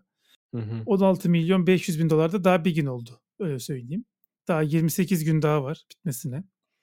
Ee, bayağı moral bozucu yani. Adam zengin oldu falan değil. Adam zaten daha önceden de böyle Kickstarter'lar yapıyordu. 5-6 milyon dolar hep, hepsinden kaldırıyordu. Ama işte konuyu aslında şuraya çekeceğim. Sen bir şey söyleyeceksin söyle. Ben şey diyecektim yani adamın yaptığı şey çok hani e, kitapları yazması bir mevzu, pazarlama stratejisi ayrı bir mevzu. Yani hem kitapların adını sana söylemiyor hem diyor ki herkes aynı anda okuyacak. Yani diyor ki biz bu kitap şu çıkacak çıktığı zaman herkes o kitabı alacak. Ama işte ikinci kitaba hemen o kişiler de alamayacak. Onlar da bekleyecekler. İşte atıyorum ikinci çeyrekte e, kitabı alacaklar. Yani haliyle şöyle düşün bilmiyorum ne kadar atıyorum 100 bin kişi okuru varsa adamın ya da 1 milyon okuru olsun. Hani 1 milyon kişi bir yıl boyunca bunu 2023'te başlatacaklar ilk kitabı dağıtımı. 1 milyon kişi abi bir yıl boyunca aynı şeyi okuyacaklar. Yani hani böyle bir o topluluk aslında adamın kendi kurduğu ve Tabii. sadece orada ben şeylere de baktım. Kickstarter'daki kampanyada farklı farklı paketler var. Adam her şeyi düşünmüş. Sen mesela işte çok paran yoksa git e-kitabını al. Onu daha uygun fiyatlı yaptık. Sesli kitap istiyorsan sesli kitabını al. Normal hardcover istiyorsan hardcover var ve bir de şey demiş ya ya demiş işte biz dört kitap var her çeyrekte bir tane yollayacağız. Ama işte geriye de 8 ay boşta kalacak. Hani sen, sen o 8 ay ne yapacaksın gibisinden. Orada demiş ki biz farklı farklı paketler yollayacağız. İşte atıyorum sana belki tişört gönderir, poster gönderir ya da işte kupa gönderir falan filan. Yani çok böyle inanılmaz bir strateji gütmüş abi. Sen aslında böyle dediğin gibi parayı veriyorsun abonelik gibi. Ama işte her ay sana bir şey geliyor ve bilmiyorsun ne olduğunu. Kitap geliyor bilmiyorsun ne hakkında. Adı ne? Eşya gelecek sana işte hediye gelecek bilmiyorsun ne olduğunu. Bu da aslında yani muazzam bir strateji. Yani dediğin gibi hani şurada adamın e, şey olarak nasıl diyeyim başlangıç olarak masrafı sıfır gibi bir şey aslında. Hani kendi yaratıcılık şeyi için harcadığı zamanın dışında. Hani kitap basılmamış daha şey olmamış daha şey seviyesinde. E, adam bayağı ne şimdiden bütün parasını topladı. Helal de hoş olsun yani o, o kadar yaratıcı olabilecek insan varsa, bu kadar sürede o kadar kitap yazabilen varsa 15 milyon euro olarak görüyorum ben. Tam 15 milyon euroyu kazanacaksa kazansın yani. Yani kesinlikle çok etkileyici bir satış yöntemi. O orası kesin. E, fakat şimdi bu yani bu çok önemli bir konu bence çünkü yazarlar artık klasik yayın evinin işte pazarlama yöntemleriyle kitap satmaya çalıştıklarını biliyorsun. Yazarlar çok az satışlardan pay alıyorlar. Hı Türkiye'de özellikle çok çok düşük. Yani 30-35 liralık kitabın 3 lirası 2 lirası o da çok böyle meşhur bir yazarsa kalıyor. Hani diğer yazarlara belki çok daha az kalıyordur. Ee, böyle bir ortamda yazarların bir şekilde kendilerine gelir sağlaması gerekiyor ve işte mesela böyle kurgu yazarları gerçekten kitlelerini işte YouTube gibi mecralarda büyüterek ve onları direkt satış yaparak aslında sağlamaya çalışıyor. Bunu daha önceden çok deneyen yazarlar da oldu. Brandon Sanderson bu konu ilk değil. E, hatta yani geçenlerde bahsettik Emrah Safa Gürkan da yani YouTube'da popüler olduktan sonra 100 bin baskı yapabilecek bir kitap e, çıkartabildi veya işte o 100 bin satışı e, yakalayabilecek seviyeye geliyor. Ünlü bir adam olmasa hani bir herkesin bilmediği bir tarihçi olsa nerede 100 bin tane kitap satıyorsun Türkiye'de hele böyle bir kitabı yani satmak çok zor. O yüzden özellikle yazarların kendini e, ön plana çıkartması gerekiyor. Hatta yani yayın evlerinin yazarları bu konuda çok ciddi destek de vermesi gerekiyor. Yani yayın evi sahibi vesaire varsa bu çok önemli bir fırsat. Yazarların ön plana çıkması çok önemli. E, hala daha çok çok daha geleneksel şekilde yapılıyor pazarlama. Ben takip ediyorum yayın evlerini Hı-hı. şeyde. Instagram'da vesaire. Ya hala da işte imza günü bilmem ne vesaire vesaire. Hani öyle şeyler yapılıyor. E, ama bence hani online olarak böyle o yazara kanal açarak ve mesela o kitabı nasıl yazdığını falan anlatıyor Brandon Sanderson. Hani ya da bir daha neden zaman çarkı yazmayacağı ile ilgili yarım saatlik videosu var kendisinin. Ee, yani şimdi bunları mesela özellikle hayran insanlar merak ediyorlar. Hı hı. Bir yanda da yazarlıkla ilgili işte dediğim gibi derslerini de koyuyor yani. Bir yanda da öğretiyor. Ee, bu da orada önemlidir yani bunu da söyleyeyim. Yani kendiniz bir online presence yaratıyorsanız insanlardan bir şey isteyecekseniz istemeden önce sürekli bir şeyler vermeniz gerekiyor. Hatta işte Gary Vaynerchuk'un Jab Jab Jab Right Hook diye bir tane kitabı var. Biliyor musun sen onu? Yok. Boksçuluk terimi işte Jab Jab Jab Right Hook hani işte veriyorsun veriyorsun veriyorsun sonra kroşeyi vuruyorsun yani. İlk başta veriyorsun hmm. sürekli. Sonra bir noktadan sonra istemeye başlıyorsun. Diyorsun ki ya benim şöyle bir işte şeyim var kitabım çıkacak. Ee, bunu almayı düşünür müsün dediğinizde sen o insana fayda verdiğin için uzun bir süre insanlar sana borçlu hissediyorlar. Hmm. Ee, böyle bir taktik var. Yani böyle bir bilgi vermiş olur. O kitap da iyidir yani. Jab Jab Jab Right Hook. İşte Thank You Economy diye yine benzer bir influencer olmayla ilgili bir kitabı var vesaire. Ee, o kitaplarını da tavsiye ederim Gary Vaynerchuk'un. Sana bayağı notta iş çıktı yani. Aynen. Brandon Sanderson kitaplarını zaten yaza yaza bitiremeyeceksin. e, fakat yani bu, bu çok hani şey mesela bu King Killer Chronicles var. Kral Katili serisi var. Meşhur Patrick Rothfuss'un. Evet, o da çok yavaş yazan yazarlardan. Senelerdir çıkartamadı yeni kitabını. O falan mesela 7 kitabından bir chapter'ı falan okuyup işte charity'ye falan bağışladı. İşte 300 bin dolar topladılar yayında falan gibi. Mesela böyle şeyler yapılıyor yani çok fazla. Artık o tarafta bir uyanış var. Bence Türkiye'de de bunun çok daha fazla bir şekilde yapılması lazım. E, çünkü yazarların yaptığı iş çok kıymetli. Hı hı. E, güzel yazan yazarlar yani e, gerçekten orada çok ciddi bir community e, potansiyeli var. Onu potansiyeli kinetiğe dönüştürmeleri gerekiyor diyelim. Güzel özetledin abi. Eee, ben şeyi merak ediyorum, bu odaklanma mevzusunu konuşalım mı? Onu başka bir bölüme mi şey yapalım? Eee Yok konuşabiliriz. Yani benden eee, şimdi hep bahsediyorum biz hep de koyuyoruz linkine de benim işte odaklanma, derin düşünme maceram diye bir yazım var. Hı Bu hı. arada 11.000'i falan geçmiş eee, tekil okuyucu sayısı. Eee, bunların da 7-8 bini yani 7.000 küsürü eee, sonuna kadar okumuş yazı. O yüzden okuyan herkese teşekkür ederim. Eee yani yazmak lazım bu tarz deneyimleri. Onu bir kere Hı söyleyeyim. hı. Ama tabii ben o yazıyı geçen tekrar okudum. Ne yazmışım lan ben diye. Güzel güzel yazdığımı düşünüyorum. Eee, ama şöyle bir durum var. Yani orada yazılan şeyleri uygulamayı çok kısa sürede bıraktım ben o yazıyı yazdıktan sonra. Hı hı. Tekrardan beni o sosyal medya şeyi içine çekti. O fear of missing out konusu beni tekrardan içine çekti. Bu sefer de daha farklı şeyler yapmam gerekti. Eee, bu sefer çok daha katı gitmem gerekti öyle söyleyeyim yani. Yasaksa yasak. Gerçekten hani elimdeki imkanları ortadan kaldırmaksa onu da yapmam gerekti. Eee, yani şöyle bir acayip bir rutinim var, onu söyleyeyim. Emm, bir kere, eee, kesinlikle alarm clock aldım bir tane. Başucuma onu şey yaptım. Eee, telefonu odaya sokmuyorum, yatak odasına. Çünkü kalktığım zaman telefona bakıyorum, iş yerinden bir mesaj gelmiş mi vs. Ben burada öyle şeylere bakıyorum. Hani, sosyal medyadan ziyade. Sosyal medya saat, eee, 08.30-09.00 gibi s blok uygulaması devreye giriyor. Bütün cihazlarımda aktif. Akşam saat 18.00'ya kadar, 05.00'e 06.00'ya kadar, eee, sosyal medyayı tamamen blokluyor.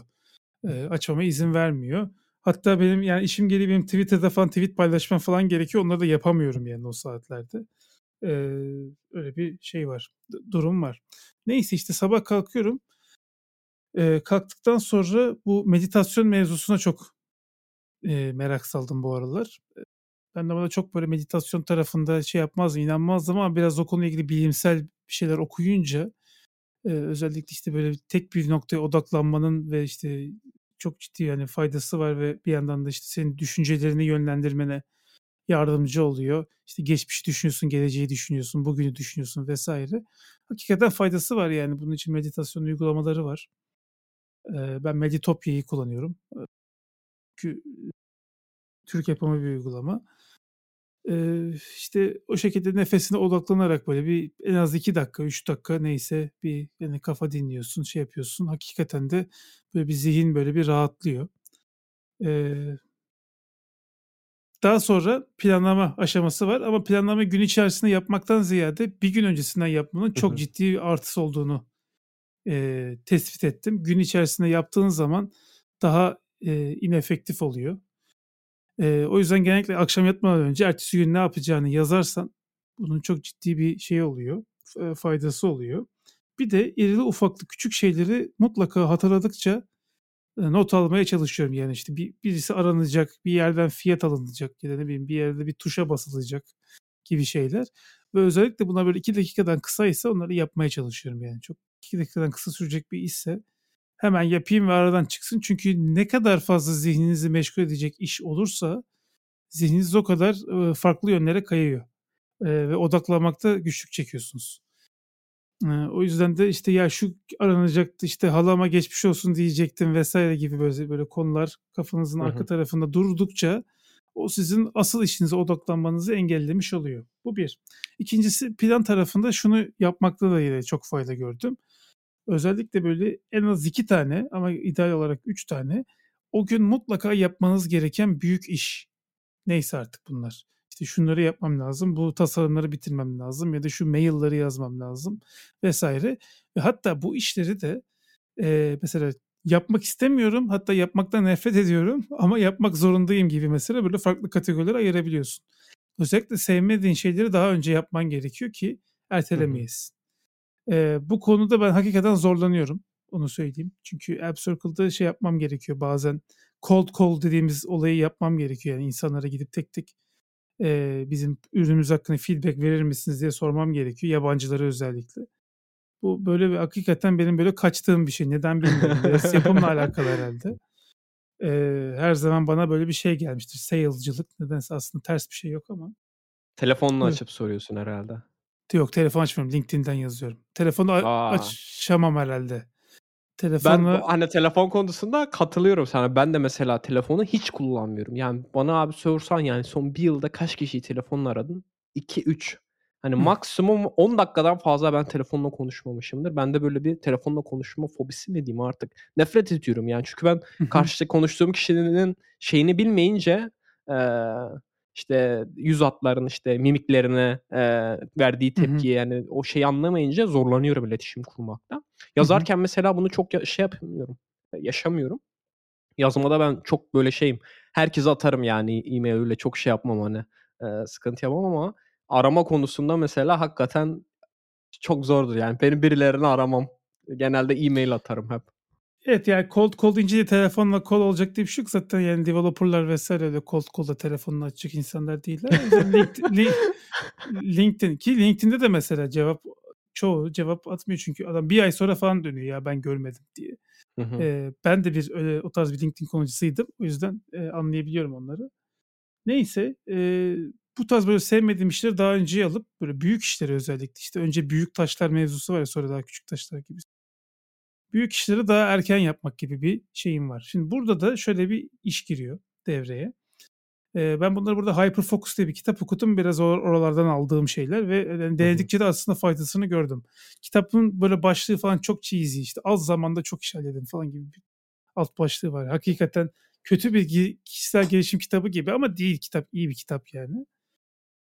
Ee, abi saatler ayırıyorum çok bariz bir şekilde yani işte şu büyük işi yapabilmek için bir saate ihtiyacım var deyip ondan sonra kendime diyorum ki işte şu an saat atıyorum 9 9 ile 10 arası ona kadar ben şu kadar şey yapacağım diyorum ve bütün bloke programları vesaire açık olduğu için bilgisayarda da başka hiçbir şey açmayıp sadece o iş için bilgisayarın başına oturup o işi bitirdikten sonra tekrardan bilgisayardan uzaklaşıyorum. Bu çok önemli bir şey. Bunu da birkaç farklı röportajda gör, görmüştüm yani. Sürekli bilgisayar başında olmak senin dikkatini daha fazla dağıtıyor ve fokusunu direkt öldürüyor yani. Hı hı. E, çünkü e, hani hemen bir sonraki işe geçmeyeceksen e, bilgisayar başında oturmanın bir manası yok. Bilgisayardan uzaklaşmak ne yapacağına karar verip üzerine düşünüp ondan sonra işi yapmak için yani bilgisayar execution tarafı aslında. Hı hı. E, bu şekilde yaklaştığım zaman mesela e, çok daha hızlı bir şekilde, efektif bir şekilde işleri bitirebildiğimi gördüm açıkçası.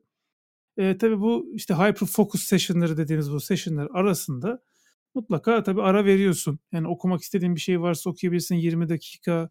E, yani ne yapacağını bildiğin zaman o gün içerisinde ona vakit ayırdığın müddetçe aslında aralarda ne yaptığın önemli değil. Hatta kitap sosyal medyanızda falan bakabilirsiniz diyor ama ben oraya baktığım zaman çok dikkatimin dağıldığını e, görüyorum.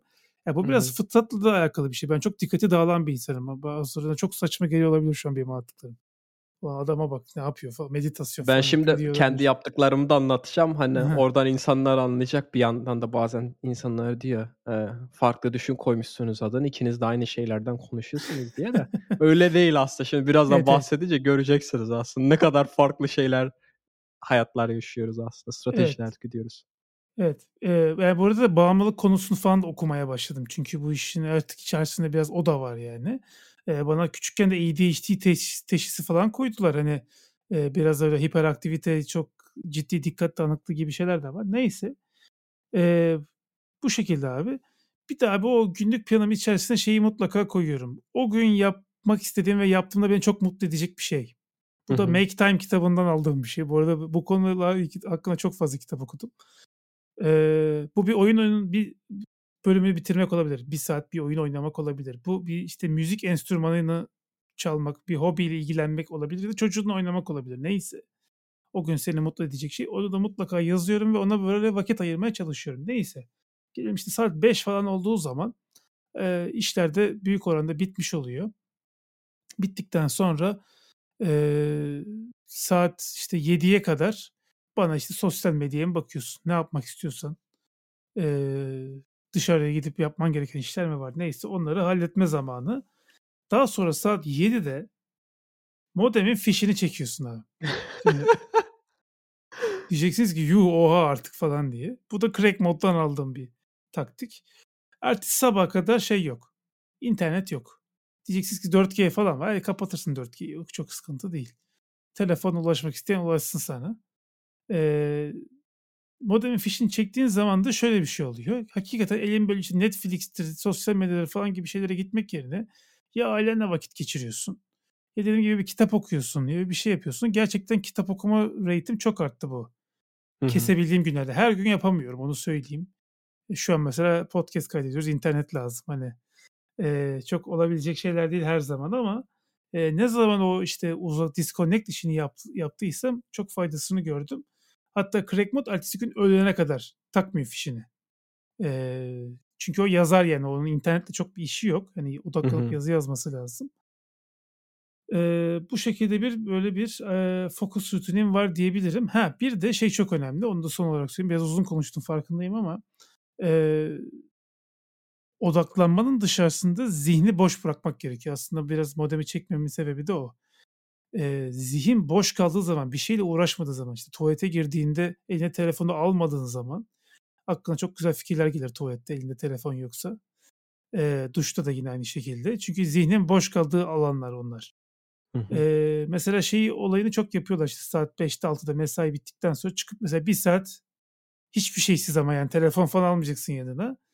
Eee, dışarıda mesela yürüyüş. Hı hı. Çünkü telefon çaldığı zaman, konuştuğun zaman falan onun etkisi olmuyor. Orada da işte beyin aslında şey yapıyor, noktaları birleştirme işlemi yapıyor. Yani bir tarafta sen nokta oluşturuyorsun. Zihin boş kaldığı zaman noktaları birleştiriyor. Plan yapıyorsun. İşte fikirler Garbage geliyor collection aklına. yapıyor aslında da. Aynen. Garbage collection yapıyor ve bir yandan da hani gelecekle ilgili ya şöyle bir şey mi yapsam bu çok ilginç bir fikir geldi aklıma falan gibi aslında önünü görmeye başlıyorsun. Yani en büyük problemimiz bizim insanlar olarak şu an birçoğumuz otopilot modunda yaşıyoruz. Yani aynı hı. şeyleri yapıyoruz. Senin de bahsettiğin o döngü mevzusundan Hı e, yola çıkarak söylüyorum.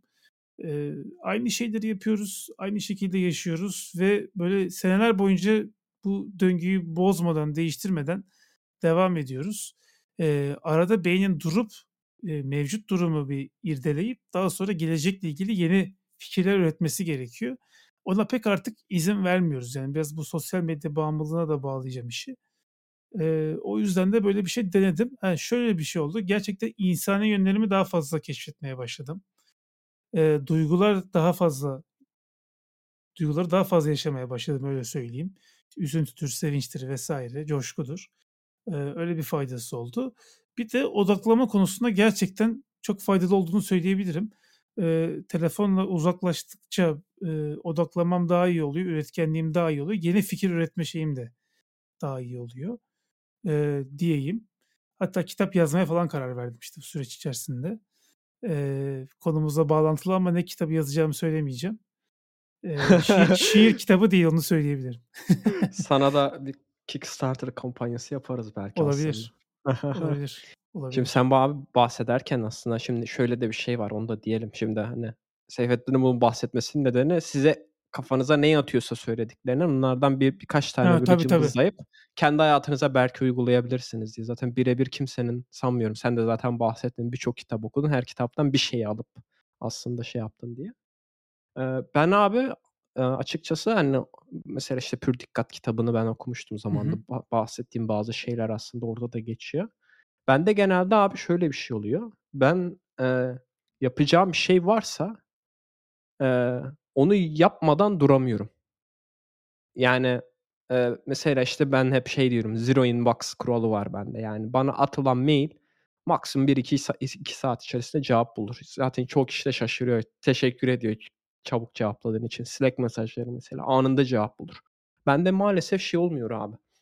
Ben işte, eee, to do list yapayım, işte sen dedin ya işte halamı arayacağım falan filan böyle işte şunu, şunu, şunu yapacağım diye. Bende bu denedim yani. Ben denedim, hakikaten denedim yapabiliyor muyum diye. Olmuyor. Yani hakikaten outdated oluyor yani yaptığım liste çok kısa bir süre sonra başka şeylerle uğraşmaya başlıyorum. Çünkü benim hani şeyim o an değişiyor. Bir anda biri bir şey bahsediyor, çat benim motivasyonum yükseliyor. Hemen ona yöneliyorum, bırakıyorum elimdeki şeyi, Hımm. ne yapıyorsam. Eee, ama o yüzden de mesela genelde ben bir iş alıyorsam tek bir iş alıyorum. Yani ben mesela bazılarını görüyorum işte adamlar 2-3 ticket alıyor mesela işte çalışıyorken falan. Bende hiç öyle değildir. Her zaman bir tane iş vardır abi. Tek bir işi şey yaparım, alırım. Eee, onu bitirmeye çalışırım. Çünkü, eee, bitmeyen bir şey varsa bir köşede abi o benim böyle beynimde hani şey gibi CPU'da arka planda böyle yiyor benim enerjimi. O yüzden böyle şey yapamıyorum, şunu şunu yapacağım gibisinden böyle liste yapıp şey duramıyorum, anında yapıyorum. O yüzden işte dediğim gibi Slack'ten biri mesaj yazdığı an anında cevaplıyorum ki şey olmayayım artık diye, o aklımda kalmasın. Çünkü öteki türlü o Seyfettin'e mesaj atmam gerekiyor, Seyfettin'e mesaj atmam gerekiyor. Böyle aklımda yer ediniyor bende. O yüzden hemen mesajımı atıyorum. Ondan sonra şey diyor, şu state'e geçmiş oluyorum. Şu anda önümdeki işten başka yapacağım bir iş var mı? Çoğu zaman işte yok. O zaman hani hı. hâliyle Evet. odak odaklanmayı öyle yaratıyorum ben. Hani kendim işte böyle bir şey kapatmaktansa yapılabilecek diğer bütün işleri yapıyorum. Ondan sonra diyorum ki tamam artık şimdi hani başka yapacak hiçbir şeyim yok. Hâliyle bu işime odaklanabilirim diyorum. Ben böyle bir strateji eee Genelde şeylerde de bu, eee, şöy şöyle bir şey vardır abi bende. Eee, zevk almayacağım bir şey varsa mesela işte evi temizlemedir falan filan da işte kartonları atmaktır. Bu mesela hep şeydir bende işkence. Onları kesmen gerekiyor falan filan böyle maket bıçağıyla. Hımm. Ufak çünkü çöp kutusu hani. Böyle büyük büyük atamıyorsun falan böyle. Hani uğraştırıcı bir şey falan. Ertelerim ben böyle hep. O durumlarda da abi hiç böyle kendime kasmıyorum. Ya, işte, niye bunu yapmadım falan. Olabilecek en son ana kadar bekliyorum. Yani, hani, o da Hımm. beni mesela hiç rahatsız etmiyor.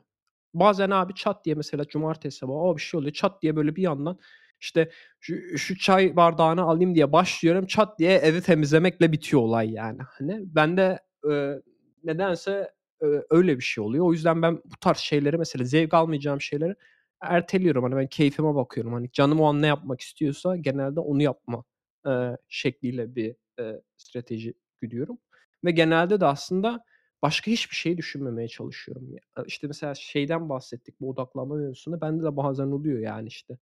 Bu, özellikle, işte, bu Ukrayna-Rusya savaşından sonra böyle merak olur, ne oluyor falan filan diye.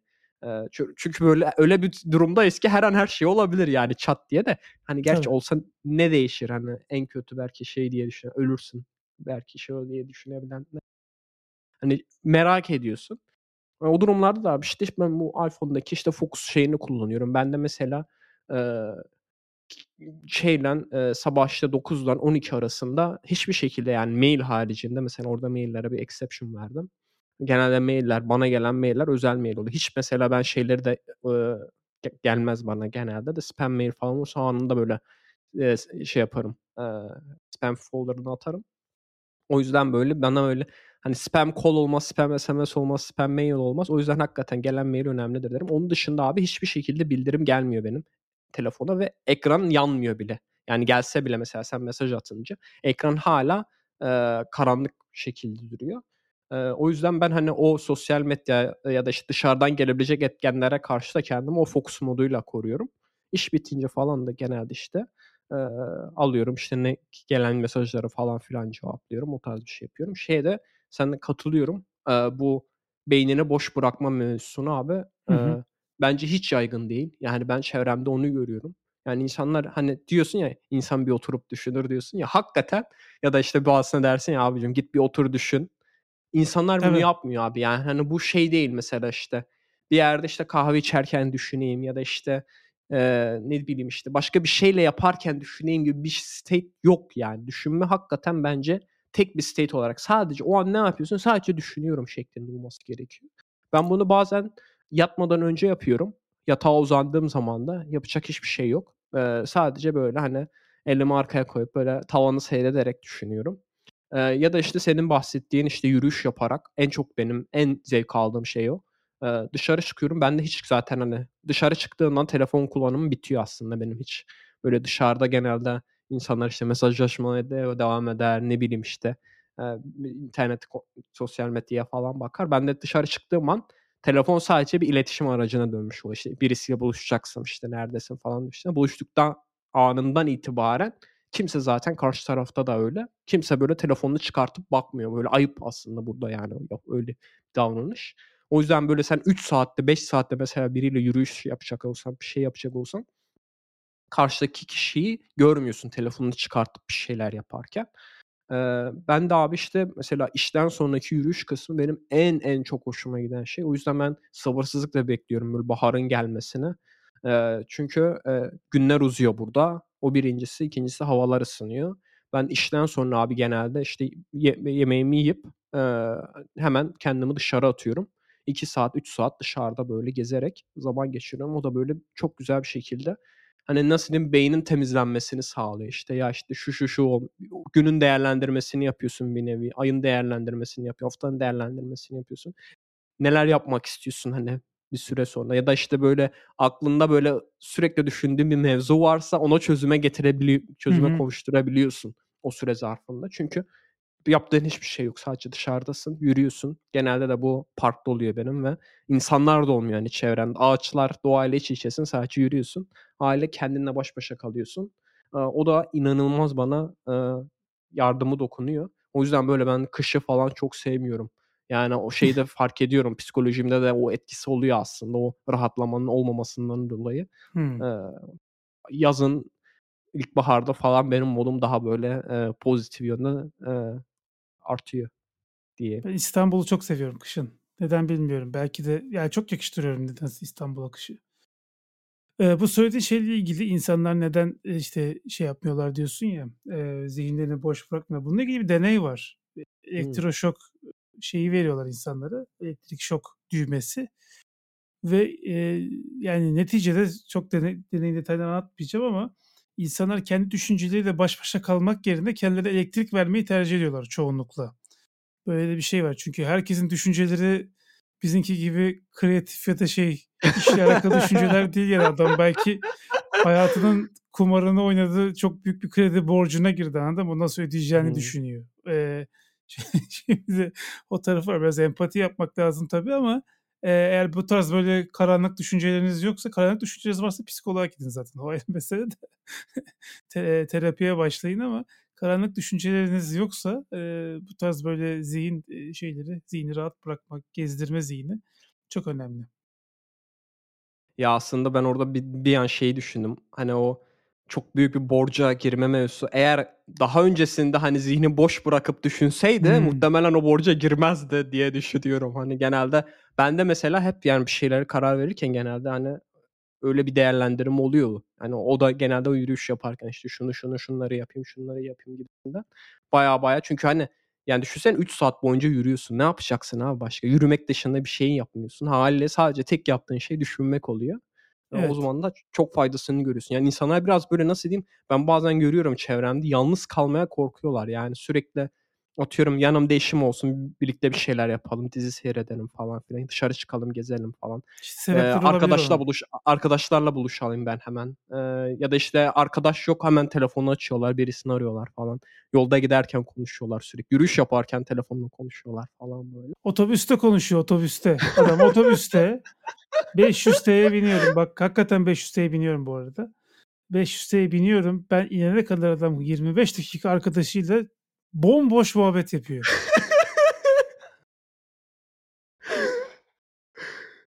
Maalesef bir de, abi. Bir de onu da söyleyeyim. Sokakta yürürken önünden arkandan insan geçiyorsa kardeşim o sigarayı yakma. Vallahi artık yeter yani. Ee, gerçekten söylüyorum çok ağır konuşacağım yani.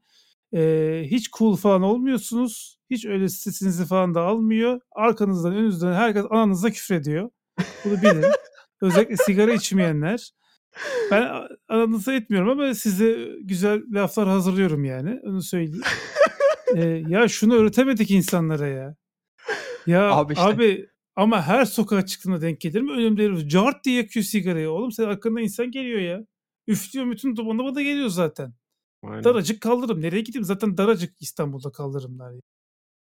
Ya burada çok yaygın değil de ben de geldiğim an adamı hemen şey yapıyorum, solluyorum, geçiyorum yani. Arkasında durmak çile yani Aa, sigara içenler. Ya Japonya'da şey var, yeri boyuyorlar abi. Burası sigara içilebilir alan diye. Küçücük böyle dikdörtgenler boyuyorlar yeri, sarı böyle. Hı hı.